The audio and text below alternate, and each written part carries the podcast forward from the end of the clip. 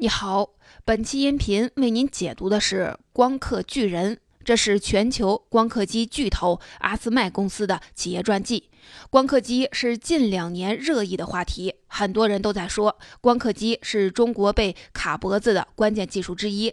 这种神秘的机器被誉为半导体工业皇冠上的明珠，它是用来制造芯片的核心设备，一台最先进的极紫外。光刻机市场售价高达一点二亿欧元，和一架波音七三七客机的价格差不多。有人开玩笑说，光刻机哪里是在印芯片，简直就是在印钞票。而且这么贵的东西，还不是你想买就能买。极紫外光刻机目前全球只有一家公司能生产，这就是今天要说的主角——荷兰的阿斯麦公司。二零一九年，阿斯麦公司的极紫外光刻机产量只有二十多台，英特尔、三星、台积电等芯片生产巨头都在等着供货。中芯国际曾经在二零一七年下血本向阿斯麦订购了一台极紫外光刻机，但由于美国的阻挠，这台机器至今没有到货。目前，我国花在进口芯片上的钱超过了进口石油，芯片成为消耗外汇储备最多的项目。如果美国全面断供芯片，而我们又买不到最先进的光刻机，那么我们将面临没有高端芯片可用的风险。听到这儿。我猜你心里已经打出了无数个问号：光刻机到底有什么高科技，能卖这么贵？芯片产业向来是美日韩三国主导的地盘，为什么垄断全球高端光刻机市场的，竟然是一家名不见经传的荷兰公司？中国的国产光刻机发展的怎么样了？有没有可能追赶上来？别着急，本期音频我会把这些问题都给您讲清楚。我们回过头来说说《光刻巨人》这本书，这是阿斯麦公司的最新传记，详细讲述了阿斯麦公司在早期，也就是从1984年创立到1996年上市这段时间的创业故事。作者是一名荷兰的科技记者，叫瑞尼·雷吉梅克。巧的是，雷吉梅克就出生在阿斯麦公司所在的小镇上。雷吉梅克花了七年时间采访了阿斯麦的创始人和后来的多位 CEO，还访谈了几十位核心员工，获得了大量第一手素材。这本书的英文版在二零一九年上市，是目前关于阿斯麦公司的权威传记。接下来我就分三个部分来讲述。第一部分，我想为您简要的说明光刻机是怎么回事儿，造一台高端的光刻机为什么这么难。第二部分，我们来看看阿斯麦怎么样从一家不断亏损的初创企业，成长为和日本尼康、佳能并列的市场三巨头，这也是本书的主要内容。第三部分，我要为您补充，在一九九六年之后，阿斯麦怎样甩开这两个竞争对手，成为极紫外光刻机市场的唯一玩家的。我们先来讲第一点，高端的光刻机为什么那么难造？有人这样形容光刻机：这是一种集合了数学、光学、物体力学、高分子物理与化学、表面物理与化学、精密仪器、机械、自动化、软件、图像识别领域顶尖技术的产物。听起来是不是特别的懵？别害怕，其实光刻机的工作原理一点都不复杂。你可以把光刻机看作一台高精度的底片。曝光洗印机，它负责把底片，也就是设计好的芯片电路图曝光到相片纸上。这个底片有一个专业的名称，叫做掩膜，掩盖的掩，保鲜膜的膜。而这里的相片纸就是制造芯片的基底材料——硅晶圆。曝光完成后得到最终照片就是芯片。光刻机的基本结构也并不复杂，最关键的部件只有三个。光源发射器用来调整光路和聚焦的光学镜头，以及放置硅晶圆的曝光台。你看，是不是一说你就明白了？正是因为光刻机的工作原理和基本结构并不复杂，所以在芯片行业发展的早期，并没有专门的光刻机生产商。芯片公司只需要到照相器材商店购买普通的相片洗印设备，然后自己加工改造一下就可以了。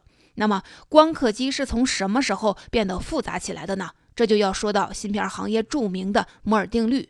摩尔定律是指每隔两年，同样大小的一块芯片上，晶体管数量会增加一倍。换句话说，芯片的性能也增加一倍。要注意的是，摩尔定律并不是客观的自然规律，而是芯片行业在激烈竞争中形成的经验规律。一旦芯片公司的研发速度落后于这个节奏，就将被无情的淘汰。摩尔定律自从1965年提出后，统治了芯片行业长达半个世纪。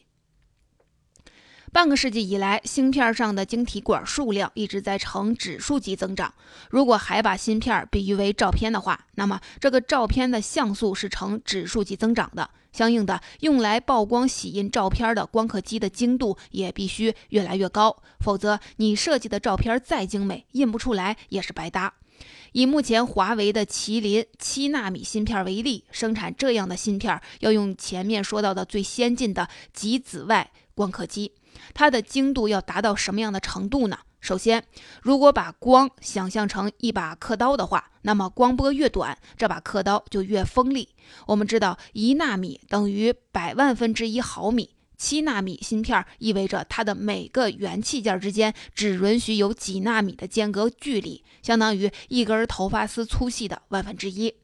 要曝光这样的芯片，必须采用一种特殊的光源，也就是极紫外光。它的波长只有十三点五纳米，是可见光波长的几十分之一。但是极紫外光源很难制造。有大概二十年的时间，光刻机所使用的光都是波长为一百九十三纳米的深紫外光，一直无法突破。直到二零一五年，阿斯麦才研制出了第一台极紫外光机。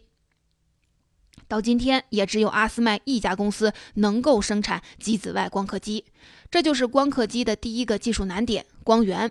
光刻机的第二个技术难点是用来调整光路和聚焦的光学镜头。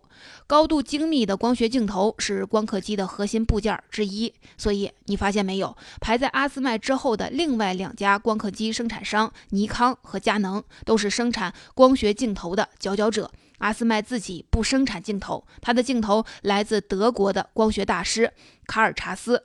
这种镜头有多精密呢？如果把镜头放大到一个地球那么大，它上面只允许有一根头发丝那样的凸起。所以有人说，这可能是宇宙中最光滑的人造物体。说到这儿，你有没有想起在科幻小说《三体》里，三体人用来攻击地球的水滴，其实就是他们制造的一种表面绝对光滑的物体？按小说里的定义，能不能制造出这么精细的东西，就是衡量一个宇宙文明高度的标志。然而，能制造出这样的光学镜头还不够，光刻机的第三个技术难点是对准。芯片不是一次曝光就可以完成的，而是必须更换不同的眼膜，进行多次的曝光。就好像用单色印刷机印彩色图纸，要用四种不同的颜色在同一张纸上印刷四遍。在这个过程中，如果下一道印刷没有完全对准上一道印图案，就会出现重影，图像就废了。光刻机也是这个道理，别忘了前面说的，芯片的每个元器件之间只允许有几纳米的间隔，这就意味着眼膜和硅晶圆每次对准的误差也必须控制在纳米级别。更何况，一个硅晶圆有生日蛋糕那么大，而每次曝光的区域只有一块橡皮擦那么大。曝光完一个区域之后，放置硅晶圆的曝光台必须快速移动，接着曝光下一个区域。要在快速移动中实现纳米级的对准，这个难度就相当于你要从眨眼之间端着一盘菜从天北京天安门冲到上海外滩，恰好踩到预定的脚印上，菜还要保持端平，不能洒。听到这儿，你是不是也觉得天啊，实在是太难了？其实，除了光源、镜头、对准这三大核心技术难题，还有一系列外围的技术难题，比如比室外空气干净一万倍的超洁净厂房，防止机器抖动的磁悬浮装置，以及配套的计算光刻软件等等。现在我们明白，为什么光刻机被称为半导体工业皇冠上的明珠。制造一台极紫外光刻机，就是在挑战人类工业文明的极限。我们对光刻机有了一个大致的了解，接下来我们来说说光刻机垄断巨头阿斯麦公司是如何崛起的。在阿斯麦公司成立的1984年。光刻机市场已经是群雄并起，有十来家生产商，市场份额较大的有美国的著名仪器制造商铂金埃尔默公司和 GCA 公司，以及日本的尼康和佳能。阿斯麦公司在成立后的两年内市场份额为零，因为他们还没有生产出任何一款产品推向市场。阿斯麦的首席 CEO 贾特斯密特声称，四年之内阿斯麦会杀入光刻机市场的前三强。你肯定觉得奇怪，一家名不见经传的小公司在巨头林立的光刻机市场哪来这样的底气呢？这是因为阿斯麦并不是草根出身，而是系出名门。他的技术和创业团队来自大名鼎鼎的飞利浦公司。早在1960年代，飞利浦的物理实验室就开始研发光刻机，而且有好几项技术都比市面上的光刻机要先进。但是，飞利浦作为一家巨无霸公司，同时研发的新产品可以说不计其数。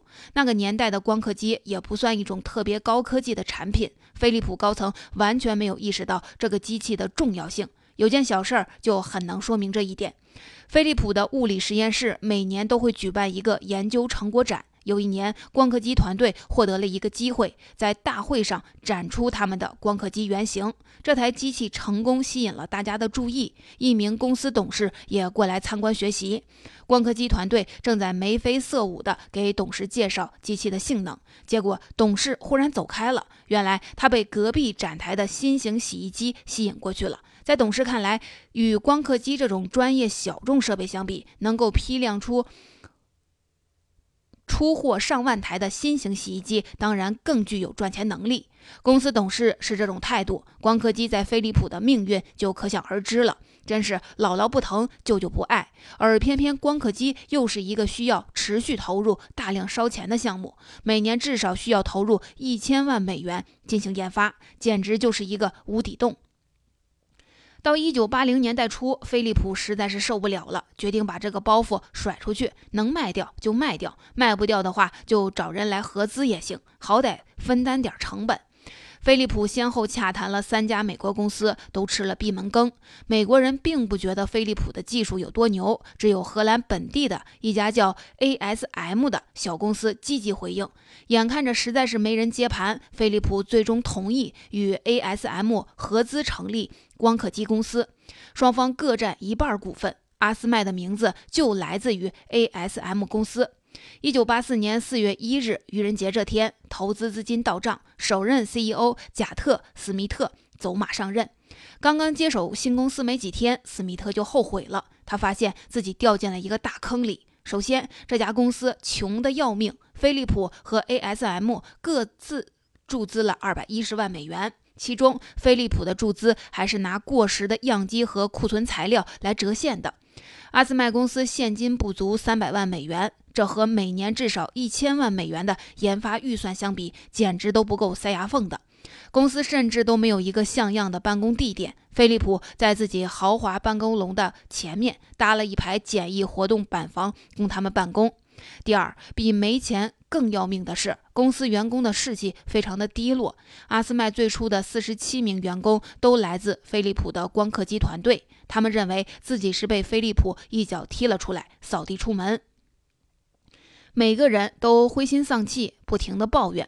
这样一帮人，你怎么指挥他们打仗？第三，从技术上看，阿斯麦确实从飞利浦那儿获得了一些领先的技术，比如高精度的对准技术。但是从实验室技术到商业量产，还有很长的一段路要走。很有可能产品还没推向市场，钱就烧光了。想想看，假如你是史密特，该怎么办？史密特做的第一步就是重振员工士气，这是扭转局势的开始。什么东西可以让一支暮气沉沉的队伍变得斗志昂扬？不是钱，而是赢的希望。在公司成立的第一次员工大会上，史密特信心满满的宣布：四年之内，阿斯麦可以从一家市场份额为零的公司，跻身光刻机市场的前三名。当然，牛可以随便的吹，关键是你怎么让员工真的相信。斯密特对竞争形势做了认真分析。当时市面上包括阿斯麦在内有十家光刻机生产商，但其中有五家根本没有什么核心技术，属于陪跑的行列。真正值得认真对待的对手也就是四家，就是前面提到的美国的铂金埃尔默和 JCA，以及日本的尼康和佳能。斯密特告诉员工，虽然这四家公司的产品都非常的成熟，但是他们都没有充分重视摩尔定律的威力。两年之后，主流芯片将升级换代，从大规模集成电路变成超大规模集成电路，硅晶圆尺寸要从四英寸变成六英寸。这意味着现有的光刻机会被淘汰，市场将会重新洗牌。四巨头中还没有一家研制出新一代的光刻机。阿斯麦是和他们站在同一条起跑线上，谁率先研发出新一代的光刻机，谁就赢了。更何况，阿斯麦拥有一张技术王牌——高精度的对准系统，这是开发下一代光刻机的关键技术，其他四巨头都还没有。这等于是阿斯麦抢跑了，赢面很大。史密特这一番话听得员工一个个的热血沸腾，准备撸起袖子大干一场。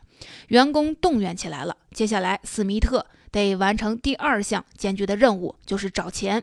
史密特估计，要想是在光刻机市场站稳脚跟，需要筹集一亿美元的研发费用。但是，飞利浦把光刻机项目剥离出来，就是不想再往里面投钱。ASM 的实力又不够，史密特费尽口舌，好说歹说，才让两家股东各增值了一百五十万美元，简直是杯水车薪。事实上，阿斯麦从成立到上市的十多年间，一直处于现金流极度紧张的状况。斯密特和后来的几任 CEO 的首要任务都是在找钱。当时，欧共体和荷兰政府的经济事务部都对本地高科技企业有补贴和贷款支持。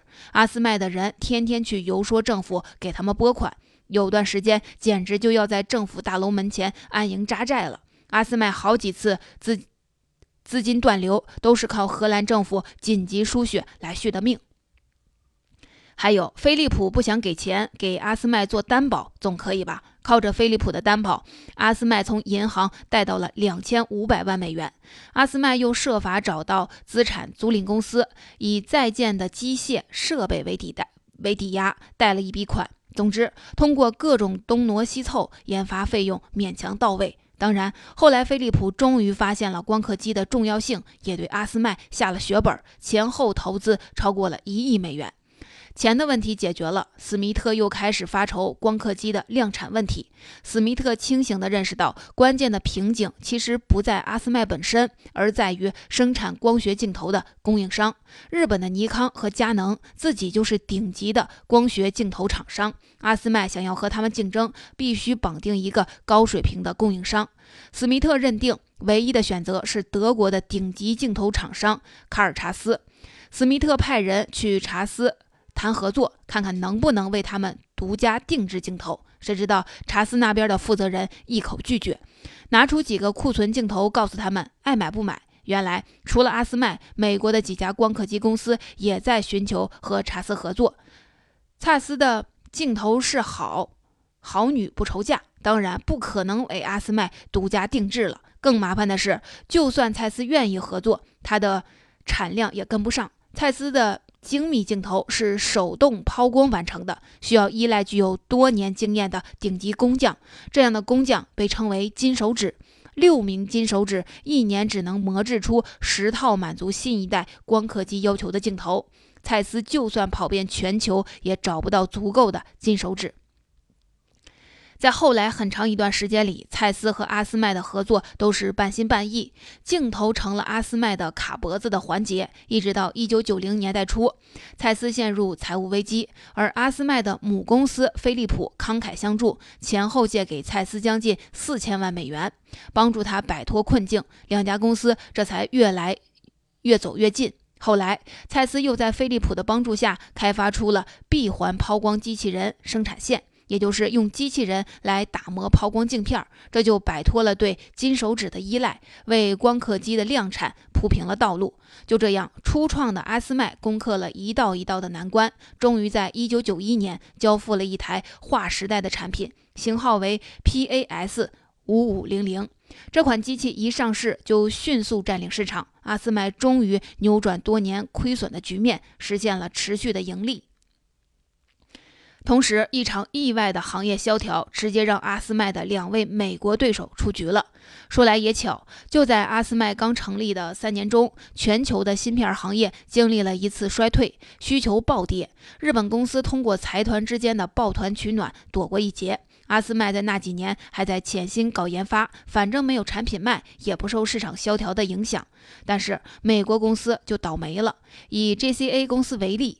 在前些年的市场繁荣期，JCA 大干快上，同时上马了五十多个研发项目。结果萧条期一来，资金链马上断掉，公司一蹶不振。美国公司一倒，蔡司的光刻镜头就只能卖给阿斯麦，正好缓解了镜头产能不足的压力，真是如有神助。到了一九九六年，阿斯麦上市的时候，光刻机市场只剩三个大玩家：老大尼康，老二佳能，阿斯麦。排第三。这本书正文的最后一句话，阿斯麦员工穿的 T 恤上写着：“我们将打败日本人。”显然，到这儿，阿斯麦的故事还没有讲完。在接下来的第三部分，我通过网上查找的资料，特别是本书译者金杰帆写的文章《光刻机之战》。为你简要介绍阿斯麦是怎么打败尼康和佳能的。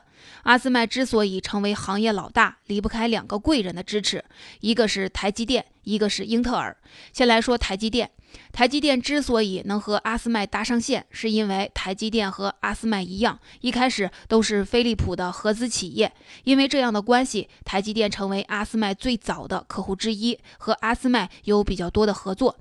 一九九零年代，光刻机的光源被卡在了一百九十三纳米的深紫外光，想要进一步制造波长更短的光，实在是太难了。这时候，尼康打算用一种叫 F 二的激光作为光源，但是这种光很容易被吸收，原来的镜头、光刻胶等配套材料都不能用，必须全部重新研发。而且，F 二激光的波长是一百五十七纳米，只比一百九十三纳米的深紫外光短了不到百分之二十五。也就是说，F 二激光的研发投入产出比太低了。